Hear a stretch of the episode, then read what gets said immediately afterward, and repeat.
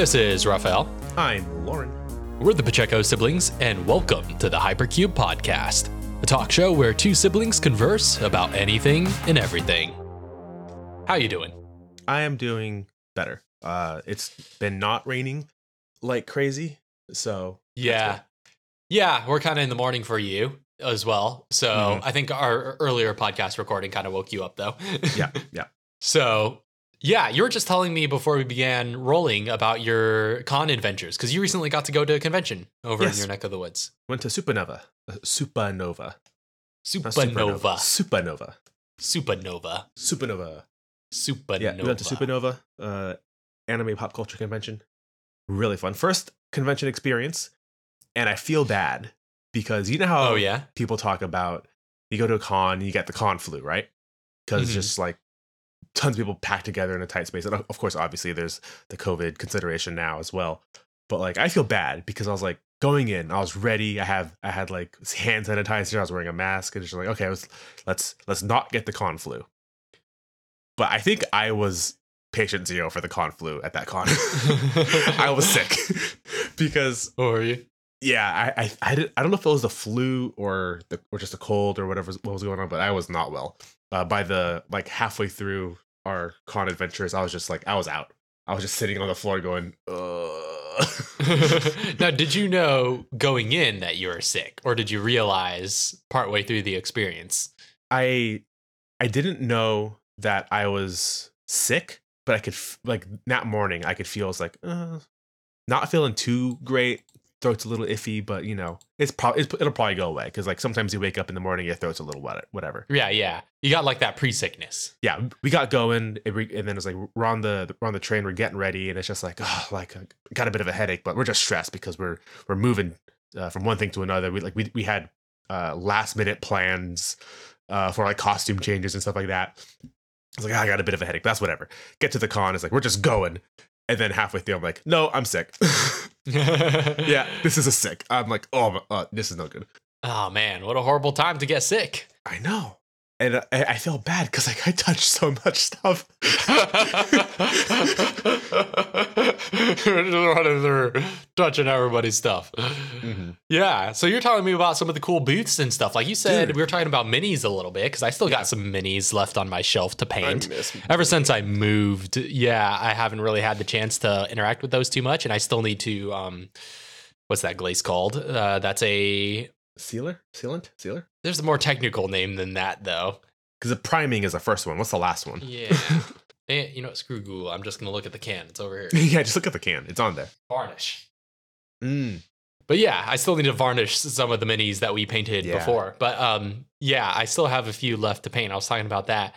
And yeah, you were saying there was a mini painting booth at Supanova as well. Yeah, it was crazy. There was just this whole area with like, well, I think it was two areas that got smashed, or two different people groups or whatever that kind of got smashed into one because they were like they were related. Because one area was mini painting and the other area was straight up D and D. It was just like it was just just D and D table set up. I think I don't know how it was how the logistics of it worked because I didn't. I I only saw that at the end of our uh, like convention walking around and stuff. So I was like, ah, if only I saw it earlier. I don't know if you have to set, sign up or if you just like could drop in in the middle of a, of yeah. a one shot or anything like that. But there was what there's one one area where they're just straight up playing D and D, and the other one they're painting minis. And I was like, I didn't know you could do that at a con. Just like I thought it was just like products and you know places selling and advertising and doing all this stuff, and of course like announcing new stuff for you know whatever whatever's going At on. At least if you're not Gen Con. and Gen Con, you would expect something like that.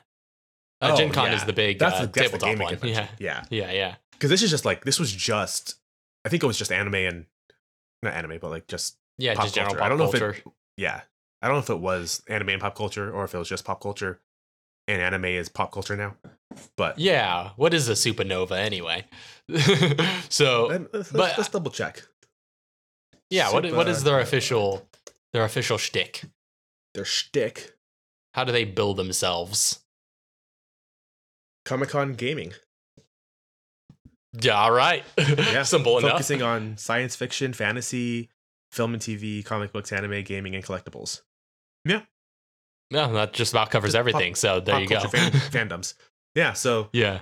I was like, yeah, I didn't know you could have like experiences at a convention where it's like, oh, yeah, we're just gonna go down and just play D and D. Oh Which- yeah. Also blew my mind because there was this LARPing community that was advertising their their community, and they had an, a whole area sectioned off where you could fight people. yeah, that blew my mind that you mentioned that.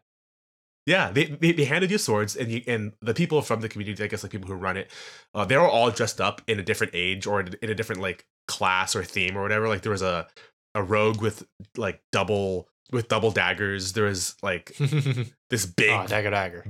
big Viking guy with a massive axe.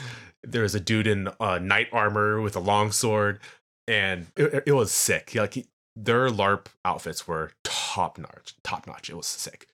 But yeah, you just got in line.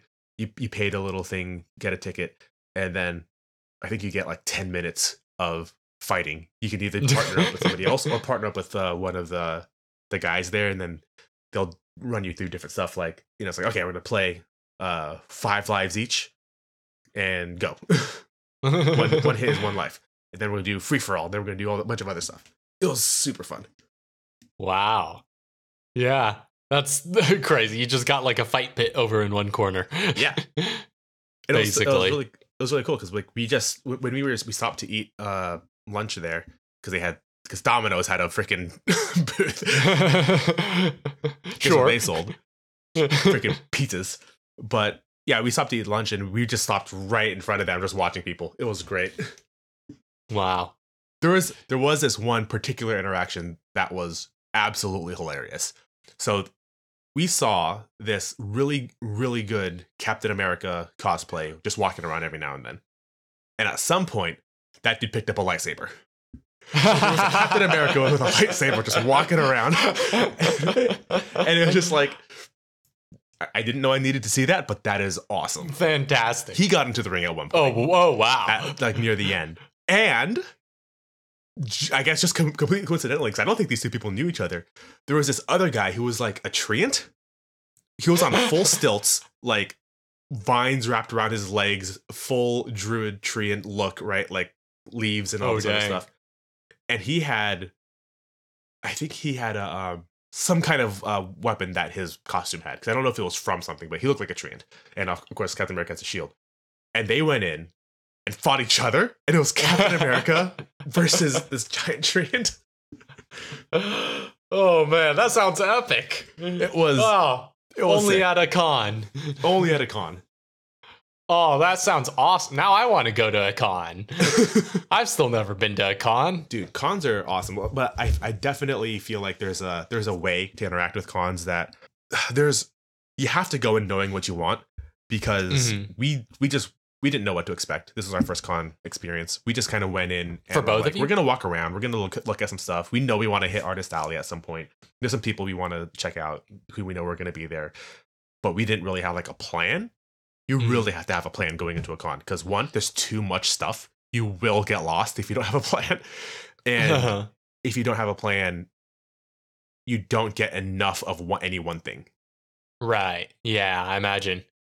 Yeah. So did you pick up any goodies though? Any uh, you Oh, walk yeah. away with anything cool that you yeah, we, oh, we did. We walked away with a couple of cool stuff. Um, I did you get any minis? Didn't get any minis because again, I, I I actually it was on the way out that I saw the mini booth. uh, yeah, but I got well. You'll find out maybe Okay. hopefully Okay. soon. Yeah, if you want to save it. Well, I, I can say what it is, but you'll find Okay. out because I got my in-person BBEG initiative die. Oh snap! Oh Yeah. snap! Yeah. For a table game. For a table game. So Oh. that's locked Ooh. and loaded, ready to go. Uh, at some point. Can't wait to see that come out. Now, Mhm. let me tell you what, Yeah, it's a he- player killer, not a character killer, a player killer. just throw it at him and just like ah. this this thing is a weapon. Yeah, I was gonna I was gonna say um because you were talking about you know a place to like play uh, D and D or whatever Mhm. RPGs that might have been there. Yeah, I was wondering if there was anything there that was playtesting at the convention because that's the thing that happens sometimes. yeah. Or if I wonder if that's just a Gen Con thing. I I'm remember sure seeing it's it's very. I'm sure uh, Gen Con there's a lot more of it. I'm not saying there wasn't any because I didn't get a chance to look at everything, but there was uh there were some tabletop uh board game other stuff like that set up. Like I, I think I did see a Magic the Gathering Mhm. or I think it was just like tabletop card game stuff in general. There might have been Magic, Pokemon, Yu-Gi-Oh type. Yeah, there's usually up, magic going on somewhere. always, there's always going to be a magic table. always. But there could have been other places that like were playtesting their their material, but I didn't see any that weren't like already established licensed stuff.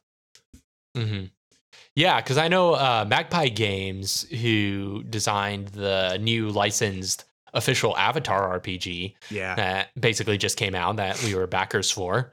They, I know, I remember seeing a notification from them where they were looking for volunteer uh, GMs to run games in the system at a convention they were going to. I think it was for Gen Con. that's So it's like that's a yeah, that's a thing they do where it's just like, hey, here's an open, you know, um, Google form you can fill out if you just want to if you want to volunteer to GM at that convention. And I'm like, oh, so that's that's Mhm. kind of cool, you know. And they'll you Yeah. can just like run some of their tables, and um, I think they they they'll give you some some goodies as well to some Mm-hmm. like memorabilia if you do, or if you do like a certain amount or something like that. I hope they at least pay for your ticket. I don't know if they do. I think it's just purely volunteer. Like if you're going to be there, you can Yeah, opt into that. because that's like the problem with that is then if you don't get a ticket into the convention, then you lose your spot as a GM. Well, I mean, I think at that point it's just like I guess assume Yeah. that you would be able to get there. Of your Yeah, that, uh, that's all like- that part's on you. I, depending on the on the depending on the convention, of course, because like Supanova was pretty easy to get tickets. We bought tickets maybe a couple weeks before the event, and it was fine. Mhm. Yeah, something like Comic Con. Yeah, I was gonna say the Comic-Con- first, the first minute that the tickets are open, you're not getting into Comic Con. Yeah, Comic Con's probably the worst offender. of course. Yeah, well, both Comic Cons really. Yeah, yeah, it's true. San Diego Well, I suppose there, there there are many. Yeah, There there, are are many unofficial ones. yeah, yeah unof- but the the two main main ones um yeah those are definitely the worst offenders in terms of access it's which is why like you know we neither of us uh, except you up uh, now um but up to a point neither of us had had a con experience Mhm. despite growing up in San Diego and it's a lot but I was thinking you know that's not really saying much though because like most people in San Diego haven't been to Comic-Con uh that you just it's just so hard to get in there it's like yeah. for even the entirety of our youth it was just so difficult uh and i Yeah. remember as a spectator, it's hard to get. in. yeah seeing how crazy things would get whenever it was comic-con season and obviously the tickets would go so fast but then you would have uh what do you call that it's a type of like scalpers. uh scalpers yeah yeah Yeah. i was gonna say it's basically the type of con in a way where you, the, the people who Con. Yeah, where you just buy up the tickets and then just Yeah. sell them on the streets. Yeah. And it's just like, You, come you on. sell them man. right in front of the convention, is what you do. Yeah, right in front of the convention. I remember people hanging out on like uh at the like at intersections, you know, just selling these tickets and trying to hawk them to people at their windshield or at Yeah. their at their windows. It's like it's chaos. It's chaos. Yeah. and that's a and that's an insane markup that you're buying it at for that. Oh, yeah, for sure. make their profit. So yeah. And scalpers, you know, they'll do that for lots of things. mhm. It's a it's an interesting sort of hustle. it is. particularly predatory one. but I guess predatory. what what hustle isn't, or what sort of you know con hustle isn't. Yeah. Well, 'cause, like there are there are hustles, and then there's like this new wave hustle. I don't know. I don't know what you call it because like hustling is inherently shady, but nowadays hustle has like it's it's like the sport hustle, right? Where it's like oh yeah, like, like you you, got to hustle, you got to put in some work. Now that's what the hustle is. It's not like a hustle like you're getting hustled. It's like hustle like you are hustling. yeah. Okay. Well, that's very interesting. I can't wait to to see all the photos and videos that Oh, yeah. I'll get. I'll get. I'll get to see at least. I don't know if our audience will of uh, your Probably- con probably experience. No, definitely not. Yeah, I need to get more minis. I like minis, Absolutely. but I need. I need. You know, now that I have a more of a space to myself, and what I really need to do is get shelves and stuff so I can Mhm. I could display stuff. Befriend some people with 3D printers. Yeah, yeah, that'd be useful because there are some crazy models you could get out there that I just see, Mhm. and it's just like I could see that and I could have it. if I could print it. a 3D printer is insane. It's literally just like okay, it's it's not literally just like a button click away, but it feels as close to a button click away from just imagining something and it becoming real, like tangible. Exactly, right? It's like the closest we've gotten. Yeah. It's modern magic. It is It is. This is the kind of stuff that you would tell medieval people about. And they would if you were to go yeah. back and tell them about, they would be like that's literal magic. literally you know? Literally magic. Like what you're explaining to me is inconceivable to my mind outside of actual magic. That's like, Like- the it's like the Star Trek um uh I forget what it's called. Obviously the, the oh, like their that they always synthesizer thing. Yeah, the, the big one is obviously the holodeck, but not the holodeck. It's the it's- the one where he gets his coffee from, or his his tea because he's British. Yeah, for It sure. just like it just For sure. create stuff, right? It's like yeah, that's straight up magic. we have at this point a very close equivalent to that. Just like It's very close. You can't eat it. you can't Yeah, eat yet. it, but it's Yet. otherwise pretty close. Yeah, yeah. Fair, fair. Yeah, it's it's ludicrous, ludicrously future technology that you could just get in your living room pretty easily, actually. I know. And that still blows my mind. It's still part of that trend of what we've been talking about, which is the fact that the future is now. Like we are currently living Future was yesterday. we're currently living in the future that many of us envisioned as children. And as you've so rightly pointed out, it really the only difference is whether or not you can afford it. But Yeah. the future, a lot of that technology that we would have considered futuristic growing up is widely available to consumers. Not Yep. all of the market can afford it, but if you can, you can live in the future right now. You could There are a lot of a smartwatch. You can have Yeah. a self-driving vehicle. You can have a 3D printer. You can have all these future things if you could afford it right now. Yep. A lot of there's a lot of um innovations in obviously the accessibility of these fantastic technologies have you seen some of the crazy stuff people are doing for like making 3d printers accessible or uh or just like just smaller and more like consumer friendly No. because obviously there's a big like 3D printers take up a lot of space because they print a 3D thing, right? There's Right. it's just like you need you need You need physical dimensions. space to be able to make a thing that will take up space. Yeah. But there are some interesting things that people are have been doing with just like with printers in general that like just completely bamboozle my mind. There's this tiny like cube. I think it was like this this uh it was just a printer, a regular printer, not a 3D printer Cube. it was a cube that you just you just program in whatever you want to print you set it down on the paper and it just like rolls along and prints it in like lines Ugh. it's this tiny Yeah. thing It's like a just little take with you, printer put it in your pocket and it's like a, it's like a, it's a printer it's like a printer car It's like a printer Roomba. basically a printer Roomba and it just goes. I'm not sure if that Kickstarter ever got off the ground but like they had a working prototype which is insane and It's a fantastic idea. it's a fantastic idea and it's just like this uh, it's a portable printer and you could just print anything as long as you have something to print onto because like you don't you don't have to like worry about printer size or like the the paper size that go into the to go into the printer Yeah. you just you put it on a surface and it prints I mean, at that point, yeah, it doesn't even necessarily have to be paper. yeah That's crazy. That's crazy. eventually we're gonna Man. get to a point where you can just like carry a 3d printer in your pocket now you're uh, saying crazy things. hey listen eventually I, I i didn't say when i just said eventually no, you're spouting nonsense. But yeah, I mean, so many of these things would have been inconceivable not long ago. It's insane the level of technological development that we've reached in recent years, even to the point of it's like, yeah, might not be as uh, futuristic in our society as we might, Mhm. you know, have envisioned. But we're also, at least for the two of us, not incredibly that far in our lifetimes. So, you know, we're still we're still fairly young. yeah And the number of innovations that we've seen within our brief lifetimes is incredible. And uh, a lo- well, honestly, more than I might have even expected by Yeah. this point. well the speed of progress is forever increasing Like, yeah, it's like exponential. progress begets progress, right? Like there's the more we learn and understand how our world works and how we can like get things to do stuff that it wasn't intended to do. There's the especially the more that we embrace like Adam Savage calls it bespoke manufacturing instead of Mm. having setups where it makes one thing over and over and over and over and over again really well.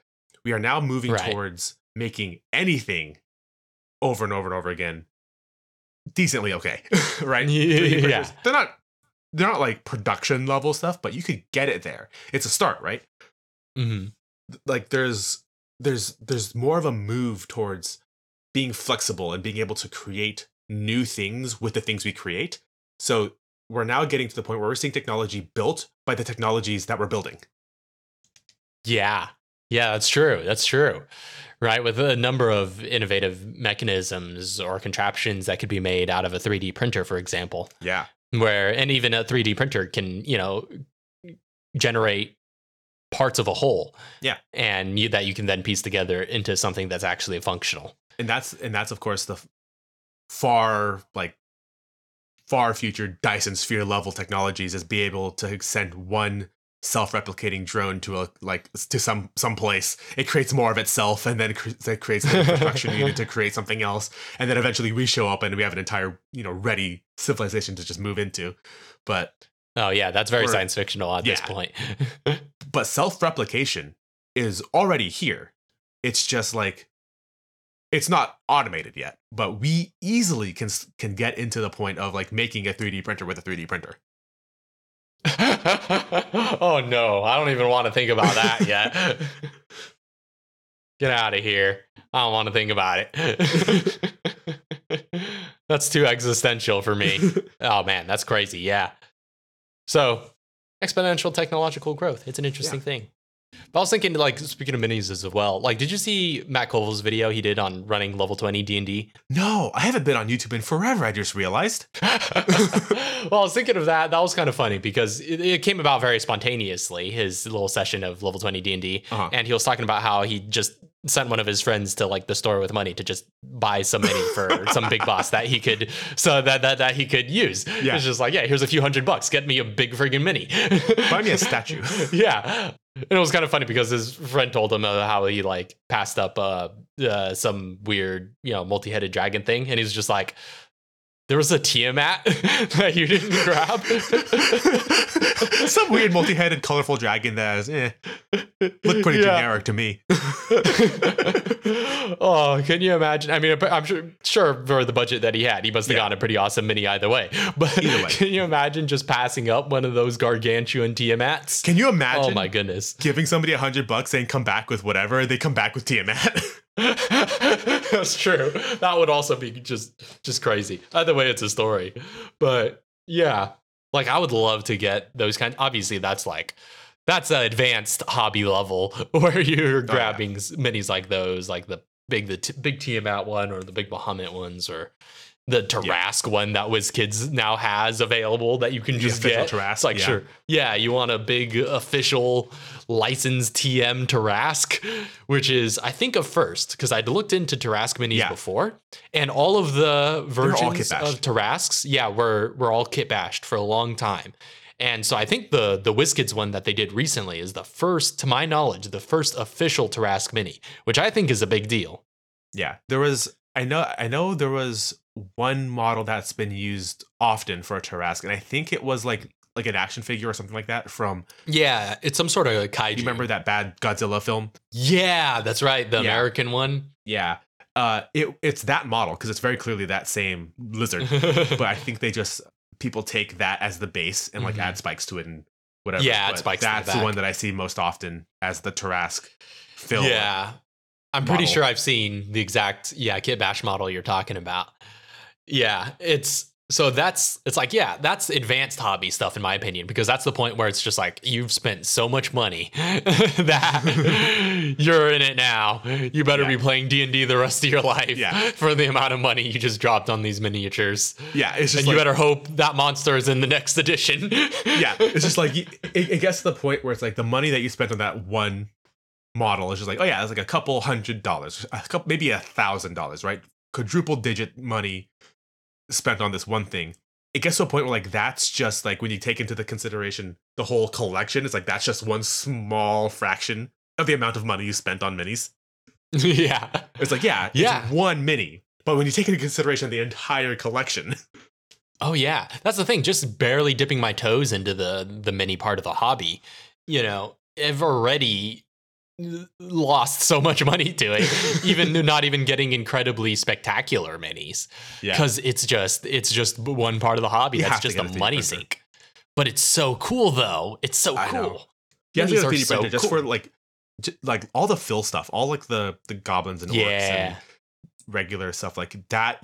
You need a, a 3D printer for because it's just gonna that's that is way too much money to spend on Oh, yeah. creatures you're only gonna see, you know, per game you're only gonna see them every uh like you know a couple times, but you're gonna use them obviously more often because they're the, the baddies you Mhm. want to you know you're gonna throw most often at your opponents. But like that that's, that's a lot of money to spend on goblins is what I'm trying to say. Yeah. Well, I mean, there are brands too that specialize in making those cheaply, though. Like Reaper, for example, has sort of staked Yeah. their claim on that and like mass producing very cheaply these uh, sort of Yeah. basic ad monsters. So, but but, like, do you know how much a 3D printer costs per mini? fair, fair, yeah. Well, I mean, if you can become your own manufacturer, that's always Yeah. going to be the cheapest way to do things. But yeah, it's like it's crazy. It's and plus uh, with a 3D printer, you also save a lot of money on Hero Forge too. So then you can get Hero Forge, use Hero Forge to basically model your minis, and then be able to print those. That's Because yeah, exactly. it's a lot cheaper to pay for the 3D models versus getting them to do the printing and shipping. yeah, so you make you make one goblin model by uh, by the the file for it on Hero Forge, and then print out a hundred of those bad boys. Yeah. Well, they also have packs and stuff like that Yeah. on Hero Forge now of like pre-made generic bad guys. Mm-hmm. So and Have you other sorts of groups. packs are pretty good. There are some pretty good ones. Yeah, they're they're they're really awesome. Shout outs to Hero Forge, by the way. The Yeah, character creator of the video game, basically, is how we've sort of treated it. I love character creation. I don't know if I've talked about on the podcast or in any public setting my love for character creation in the video game. character if there is creation, a in the character video game. creation, if there's a character creation element in any video game, guarantee I'm spending like an hour, hour and a half tops, minimum rather, minimum on just making my character. Mm-hmm. Yeah. It's honestly one of the funnest parts of the process. And Hero Forge, yeah, the way we've kind of discovered Hero Forge to be like character creator the video game Mhm. is just an incredible pastime. Like I think you and I both have sunk so many hours into it, but I think you more so than me. but yeah, that's you know stuff like that. Those big crazy minis, I would love to get into eventually one Yeah. day, and because they also make just great displays. You know, they they're statues. Yeah. They're things that you can put on your shelf and Yeah. show off. Collectibles.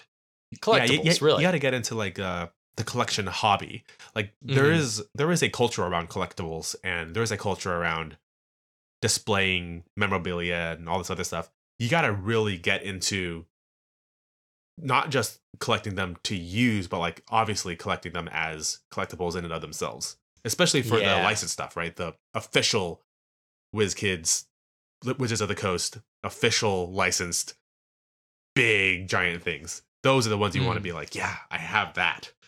Yeah. Yeah, especially those that are in limited supply. Like there was Yeah. only so many of that. There's this um famous ancient red dragon gargantuan mini statue that is well known. It's been used in a number of places. I'm pretty sure Matt Mercer has one that he used for Thordak in their first campaign. Probably. Those, if you try to find those, it's insane because I there was only so many of them. I don't remember exactly how many, but it wasn't a lot. And there's a since there's such a limited supply of them, those who are selling them are selling them for incredible amounts. You can so if you want to get one nowadays, it's like at least several hundred to thousand plus dollars to get your hands on one of those. And so yeah, that that that kind of stuff is just kind of epic to think about, you know what I mean? Mhm. The the limited supply and just rarity and awesomeness of the design of those things Yeah. it's yeah, it kind of creates its own its own mythicness. But I was gonna say also like just hearing Matt Colville talk about running level twenty D and D and thinking about epic minis and stuff just makes me oh I've just been having such a hankering to run high level D and D lately. Mhm. I don't I I don't know why. Well, I mean I do know why. I've just explained some reasons, especially after watching I- we actually just talked about it. Uh, especially after watching EXU Calamity recently as well. Still gotta Um, watch it. You got to watch it, man. I got to talk about that show on this podcast ASAP because if you haven't seen Exandria Unlimited Calamity, you got a problem. it's like you're it is not leg- complete yet. You're You- you're yeah. unfinished. you seriously it is legitimately uh, that just as an actual play show. It's four parts. Anybody could watch it. Mhm. it's not i mean they're they're, they're long sessions because they got a lot of story material to get through in each one. Um the longest one is the finale which is about uh five six hours i think. But um it is masterclass dude. It is legitimately some of the best d&d i've ever seen played. And i thought critical role more broadly sort of stood on that totem for me. I was like, oh yeah, there's no way, you know, especially looking back and things that I have a huge fondness for, like the first campaign of Critical Role, for example. Um, or but like a lot of Critical Role more generally, they have such incredible storytelling on there, and it's just hard to think of any D and D that has, you know, bigger. Uh, bigger production value first of all but also just better storytellers Mhm. and storytelling within its very narrative. But when I I mean, I guess it took Critical Role to one up Critical Role, but they just had to rearrange things a bit and bring in a guest DM. And it was my first time really engaging with Brennan Lee Mulligan as a DM. Yeah. Because I'm familiar with him through the grapevine, but never had the chance to see anything Mhm. he's done or see any of his work before this. And so, yeah, holy smokes, I was blown away by his DMing.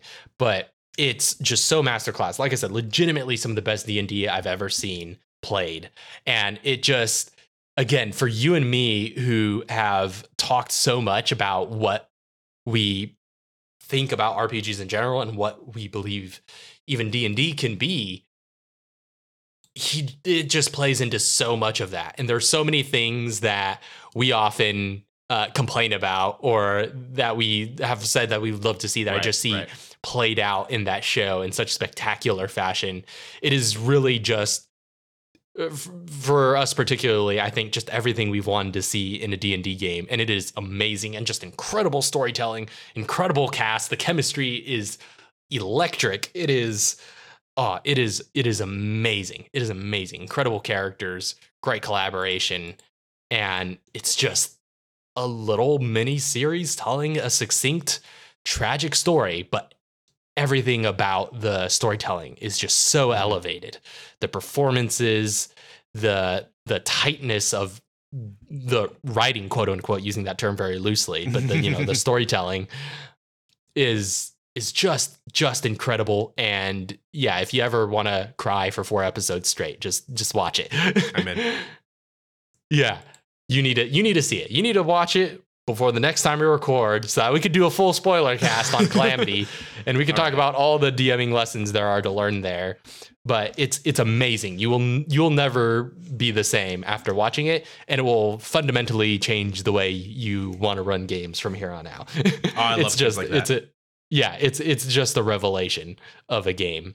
And I love actual plays or any kind of uh D and D or just tabletop media where it's just like, you know what?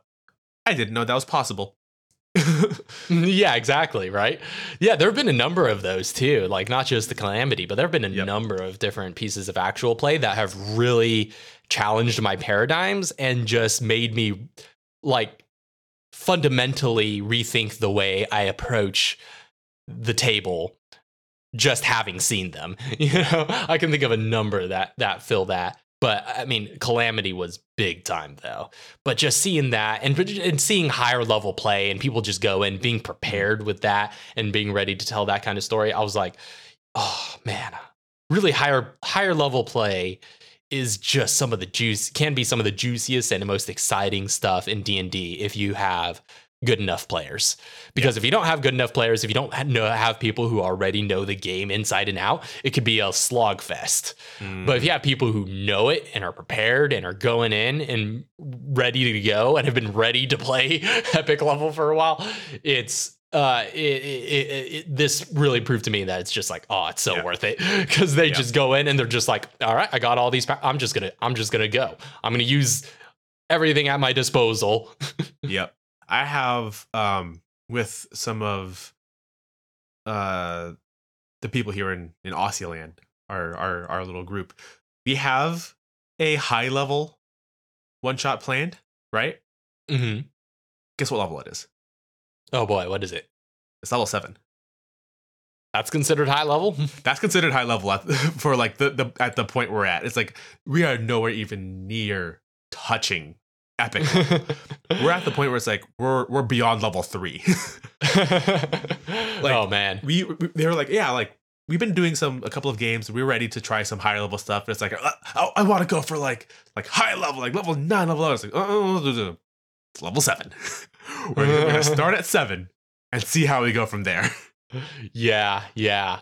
But like for you, for example, you're a very venerable player, and I've D- Yeah. DM'd and GM'd for you numbers of times. And just from our own conversations, I, I know that we both have a fair level of expertise with fifth edition. Say, like I would be more than comfortable running epic level for you. You know, i I, am mean, more than comfortable we need to. playing epic level at You're probably ready by this point. I am You're just like, I'm so tired of running out of spell slots. Not going to happen when you're that high level.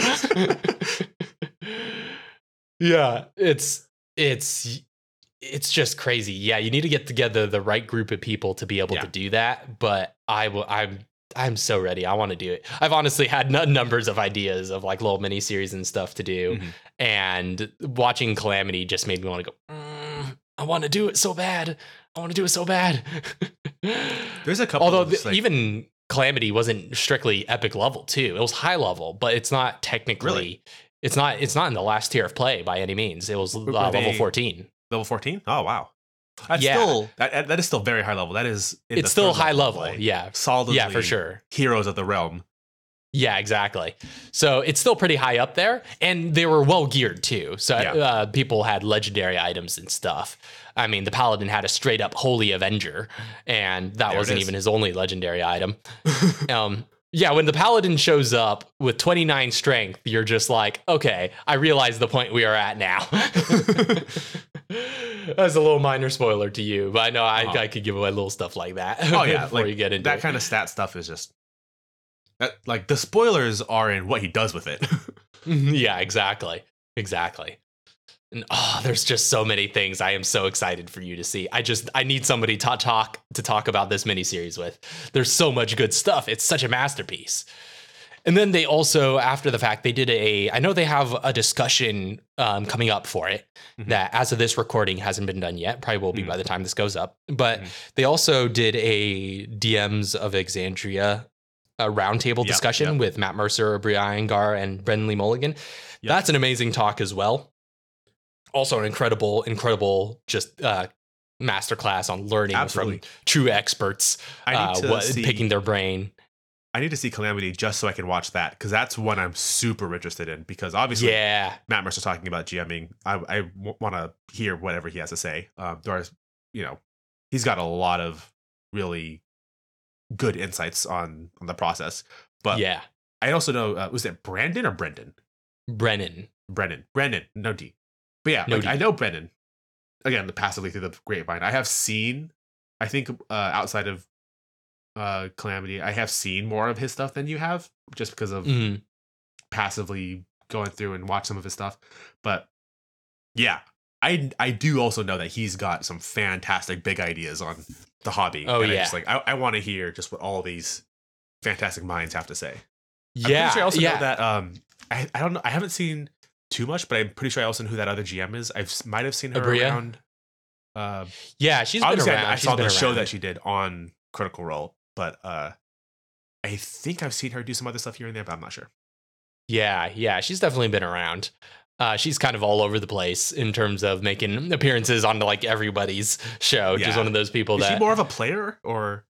Uh, yeah, I think she does have like a a show that she GMs for. I'm pretty sure. Um, but yeah, Okay. I see. I when I see like thumbnails and stuff, I definitely see her more often. I think in the player seat. Yeah, But- I, I definitely have seen her as a player for sure. Yeah, and um, but yeah, Brennan Lee Mulligan, I was shocked honestly because I watched for I was shocked on in so many ways because again I didn't know he was going to be that good going into Calamity. This is my first experience with him, and even people who know how good he is, I saw a lot of comments of people saying like, "Yeah, this is definitely the best he's ever been." Yeah. and um, This is him with a budget. yeah, this is him with a budget on the biggest D and D YouTube channel. You know, uh, doing just uh, doing a big idea, and he and with with an incredible cast. Right, there's literally a point where he just has to stop in the middle of a scene and just go, "You guys are so good at D and D," and it was just a pure role playing scene too. It wasn't even like a combat thing, just purely off of role playing. And it's true, like that cast was incredible. Like they are all such rich, deep role players, and um, but you know, my mind was blown watching that because again, my first experience with him, I was like, "Holy smokes, this is good!" I didn't realize this was going to be so good, and I didn't know if that was like a fluke or if you know this is like because I normally kind of dismiss him as just being you know just being like a, a, a comedy guy, but I didn't Uh-huh. realize he just had such he was just such a profoundly good storyteller generally. And then I watched that DM roundtable and I was like, oh snap, yeah, he has he's clearly somebody that like chops. us has thought deeply and at great length about the nature of storytelling and about you know the fantasy genre generally and Mhm. about just how to do RPGs and it's like he has such such huge ideas and such great thoughts and just so many great insights that he makes in that round table that I've definitely taken away from Yeah. Uh, yeah. including snacks what does that mean? but oh I'll have to show you that clip um, but- yeah and also there's just so many like demystifying stuff he does as well that I find super helpful because we often try to do the same thing where it's just like, hold on, you don't need all this, this, this, and that. Mhm. And uh, like they talk about, they have a whole conversation there, for example, about like the lengthy backstories and things like Right. that. And they're like, yeah, there's a place for that. That's, that could be great. I love to receive that every once in a while if it gives me a lot of wiggle room. But Brennan rightfully points out something that I think you're going to find hilarious, which is that uh, there are real life people who don't have 40 pages of backstory. Yeah. it's just like, so you don't technically need all that. And Yeah. really, when I think about it, I mean, yeah, there have been, uh, there, there, uh, I agree, there are some great benefits to big, lengthy, bombastic backstories, especially if they give you lots of room to play. Mhm. But also, I think you gave me one of the best backstories I've ever received in Mr. G. And that was, that was basically one little .txt document. Yeah, well, it- like that was, it was tiny. the, the the backstory that I gave uh, for those who are interested. I don't know if this is ever if this is published anywhere, but yeah, we've never published it. as a in universe bit of lore that I handed off to another character. I handed off my Yes. entire backstory to another character in, in like uh in in universe because my backstory that I gave was a psych evaluation for a job that he was basically getting like for Mhm. for his new role as a um, government official. It was a psych evaluation. So that little document was my entire backstory. Yeah, and I loved that. I love that. That was one of the one of the best backstories I ever received, just because on the account of the fact that it was so. Well, it was a story in and of itself, and I think a lot of backstories basically become fact sheets. Yeah. and but yours, what you gave me. Which is weird because as a psych evaluation, it did have facts in it. You know, Yeah. there was like the the psychiatrist was like listing details at certain points, but it was not it was not primarily a fact sheet. It was a story. It was something that was immersed in the world, right? It was a document that you could find in the world that told that gave you an illustration of who this character was Mhm. through the perspective of somebody that was not them. And it's it, it was it was just so that was that was such an original and rich concept. And yeah, I thought that was that was really cool, but it was super brief, super brief. And it just gave me everything everything I needed to know about the character, right? Not Mhm. everything that there is to know about him, but everything you need to know because it was a story. And stories inherently exclude a lot of information. So and there's you have to consider the reason for handing somebody a backstory, right? Because Mm. there's there's your backstory and then there's your bibliography. You don't want to give somebody your entire life story and just be like, okay, like, I mean, your GM, I'm assuming you're giving this to. You don't want to give your GM your entire life, story and say, sift through this to find the most relevant bits of information. I'd rather just give them the most relevant bits of information. Here's what I think, here's where I've been, and here's what I do, and here's how I react to certain situations. That's my backstory. Give me a situation, and I will tell you, in my according to those parameters, how I would have reacted if that had been written in my backstory. Mm-hmm. Yeah. It's like I'm not gonna give Yeah. you the exact word for word recount of when my father left and my mother got sold off to slavery and then I joined the military. It's just like no, like I had a rough childhood. Done. Like that's that's that, what I just told you was I had a rough childhood. Yeah.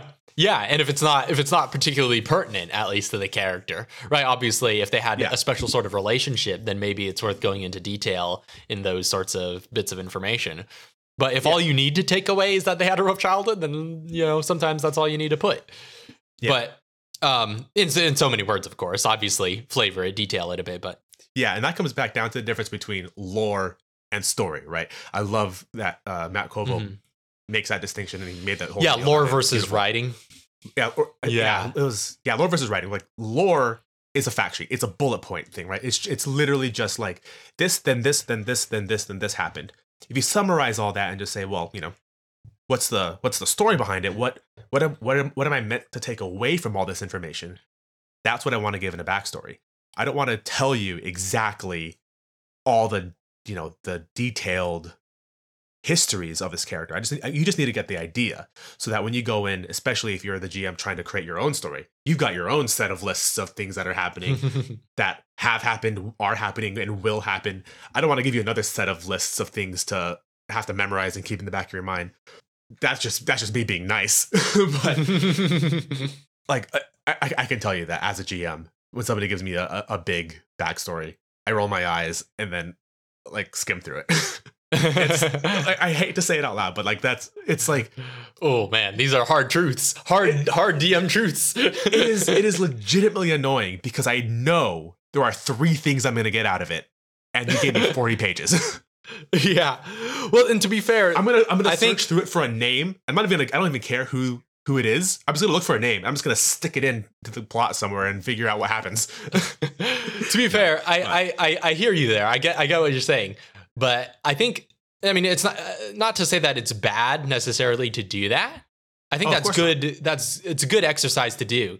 But for your own personal. I was good. That's what I was going to say. It's it's better. It's almost better for the player Yeah. to do go into that level of detail than it is for the DM because there's only so much of it that the DM needs. Yeah. But um, I th- I think if you're to do something like that, I think there's I think what you need to do is take some notes from the writing industry, right? Mm. Where if you're a novelist, you have several different levels of story that you're working at. It's kind of like, you know, those right, videos, right. those explainer videos they do now, where it's like the same concept explained Yes. at Yes. different levels of education or Yeah. at different levels of complexity. Uh, they do basically the same thing in the in the writing industry, where if you're uh, say a novelist, it's like okay, you got your novel, right? You're you got your entire manuscript. That's the full thing written out. But Mhm. then you also have a shorter version. That's called a synopsis, right? And then you have an even shorter version. That's called a log line. Right. And right, or if you're say working in film, right, you'll have your full length screenplay, your full length script, and then you'll have a shorter version, which is Yep. like a beat sheet or a or treatment or uh, a treatment. Yeah. And then you might have an even shorter version, which is the log line. The log line's always the shortest version. It's yeah, the, there's it's hard to boil your story down any more than bringing it down to a sentence or two. So yeah, I love log line exercises. Just like pick a story that you like and turn it into a one sentence, or just and just Mhm. boil it down to one sentence. If you can do that, you're you're like leagues ahead of your average storyteller with no experience, right? Like if you can yeah, just that's boil the, down the truest entire- test. yeah, the truest test of narrative literacy really is Yeah. to turn something into a log line and um the but yeah that's the thing right in in in writing in professional writing you have those different levels of story that you're operating at different levels of detail that you Mhm. already have to operate at in order to be able to sell your project, but it's also just good information, good exercises to have on hand in order to really prove that you know your story. Because if you don't, if your story is unclear, then it will be very difficult. Like if your story is unclear to you, then it will be very difficult to boil it down to one sentence. It will Yeah. be very difficult. But if you know what the core essence of your story is, then it'll be fairly easy to boil it Yeah. down to one. Maybe not fairly easy. It might still take some effort, but it will it will be uh, essentially inevitable to boil it down to one sentence. It'll just take Mhm. some work. Yeah. And um so yeah, it's like that's really what that shows. To be able to reduce something that complex that much is something that requires a deep understanding of it. And I would say Mhm. it's the same way with backstories, right? It's good for you to have all of that knowledge of your character's history and a bunch of details. And it's definitely good to give that to your DM if you have it. Mhm. But with the understanding that I feel like you should have different levels of complexity to pitch it at, right? Where if you're going to do that, you should also have like a Cliff Notes version as well, Yeah. just to give the essential information of what is the story of this character. And you could do that in a written form, or you could do that just by having conversations with your DM as well. Like that would suffice too. It's just like, okay, let me give you this big long backstory, but then let's sit down and have a talk to really help you to understand what this character is actually about at their core. Yeah. I feel like as a GM tool, there should be like a like a little pamphlet or like a little uh like a little one page document you can hand to your players to fill out. It's like like it's it, in place of handing me your backstory. I'm going to give you this sheet to fill out, and, and then it'll tell me everything I need to know about your backstory. Yeah. Like, yeah. check yes or no. Was your childhood traumatic? you still have your parents. yeah, living parents. Yeah. Just the checkbox. Yeah. like there because there are definitely a lot of especially uh in like fantasy heroic uh literature like there's a lot of tropes that you could just shortcut and just say like do you fulfill these tropes yeah. Yeah, that being that being said, I'm definitely not opposed to the 40 page backstory idea.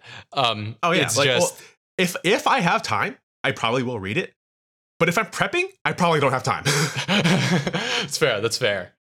But yeah, that's what was also interesting hearing about Brennan Lee Mulligan from the DM's Roundtable is the way he approaches prep. Because Yeah. what I didn't realize was that I guess his My main show, terrible. Dimension 20, uh, apparently that's an anthology show, oh which means I didn't know uh, like every campaign is short and in like an entirely different world.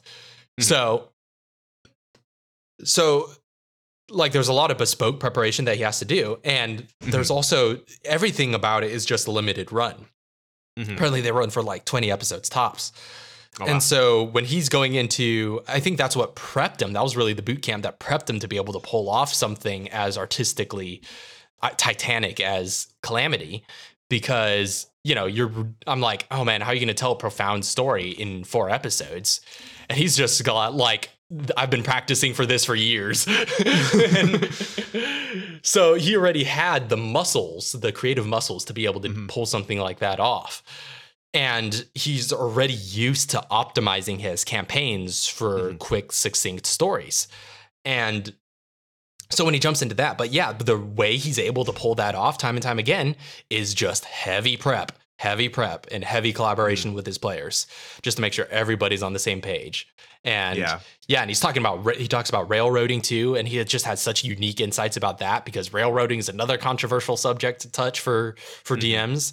And I'm like, oh yes, yes, this guy gets it. here is something that I have come to realize, especially after running a one shot a couple days ago with uh, that same group that I was talking about earlier with high level, higher level, uh, like um, is this the I DM shade time? railroading.